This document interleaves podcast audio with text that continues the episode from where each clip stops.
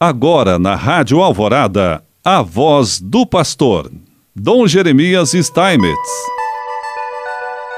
Prezado irmão, prezada irmã, mais uma vez nós estamos aqui e queremos te saudar com alegria, já neste dia 23 de maio. E quero convidar você a mais algumas palavras que já começamos no nosso programa passado sobre a exortação apostólica pós-sinodal do Papa Francisco, Querida Amazônia, ao povo de Deus e a todas as pessoas de boa vontade. No outro programa, nós falávamos sobre os sonhos do Papa Francisco. Eu citava o primeiro, que é o sonho social, e o segundo, que é o sonho cultural. Hoje vamos comentar brevemente o sonho ecológico do Papa. Em uma realidade cultural como a Amazônia, onde existe uma relação tão estreita do ser humano com a natureza, a vida diária é sempre cósmica. Libertar os outros das suas escravidões implica certamente cuidar do seu meio ambiente e defendê-lo. E mais ainda, ajudar o coração do homem a abrir-se confiadamente a Deus, que não só criou tudo que existe, mas também nos deu a si mesmo em Jesus Cristo. O Senhor, que primeiro cuida de nós, ensina-nos a cuidar dos nossos irmãos e irmãs e do ambiente que Ele nos dá como presente a cada dia. Essa é a primeira ecologia que precisamos. Na Amazônia, compreendem-se melhor as palavras do Papa Bento XVI, quando ele dizia que, ao lado da ecologia da natureza, existe uma ecologia que podemos designar humana, a qual, por sua vez, requer uma ecologia social. E isso requer que a humanidade tome consciência cada vez mais das ligações existentes entre a ecologia natural, ou seja, o respeito pela natureza, e a ecologia humana.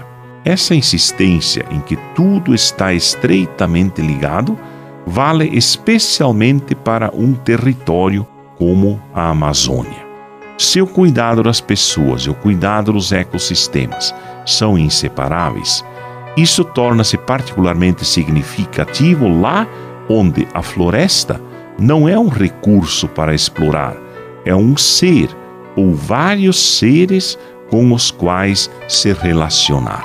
Portanto, pensemos, na água, pensemos nas florestas, pensemos, enfim, na fauna e na flora da Amazônia, em que certamente o mundo da evangelização, da profecia, precisa ser levado cada vez mais para que, de fato, esse povo possa se desenvolver bem.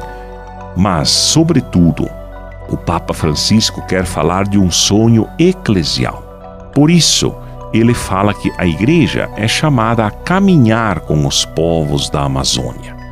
Esse é o grande desafio. Perspectivas, muitas expectativas em cima do sínodo da Amazônia mostrava exatamente essa necessidade. Na América Latina, essa caminhada teve expressões privilegiadas.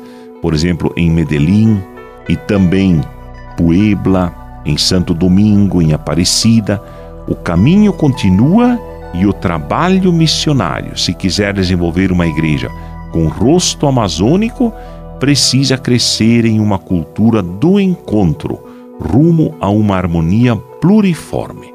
Mas para tornar-se possível essa encarnação da Igreja e do Evangelho, deve ressoar incessantemente o grande anúncio missionário. Então aqui o Papa levanta várias questões. Por exemplo, uma harmonia pluriforme. Em uma outra oportunidade, ele fala da cultura na Amazônia como um poliedro, quer dizer, uma pedra que tem vários lados, pode ser vista, admirada de vários ângulos. Isto é a Amazônia. Mas, ao mesmo tempo, o Papa usa outra palavra como encarnação da Igreja e do Evangelho. Quer dizer que a Amazônia não precisa ser simplesmente colonizada com a Igreja ou com o Evangelho, mas da Amazônia podem brotar elementos importantes elementos essenciais para que o Evangelho possa ser anunciado ainda com maior praticidade, né, com maior aderência à vida do povo daquela região e à vida do mundo, afinal de contas. Também na Amazônia deve haver, com certeza, elementos que ajudem a clarear a encarnação do Verbo de Deus, a encarnação do Filho Jesus Cristo e toda a sua obra no trabalho da Igreja. Por isso que essa exortação apostólica, Querida Amazônia, seja mais uma vez um marco muito importante no trabalho de evangelização no mundo, de evangelização na nossa América Latina. Assim eu te abençoo, em nome do Pai, do Filho e do Espírito Santo. Amém.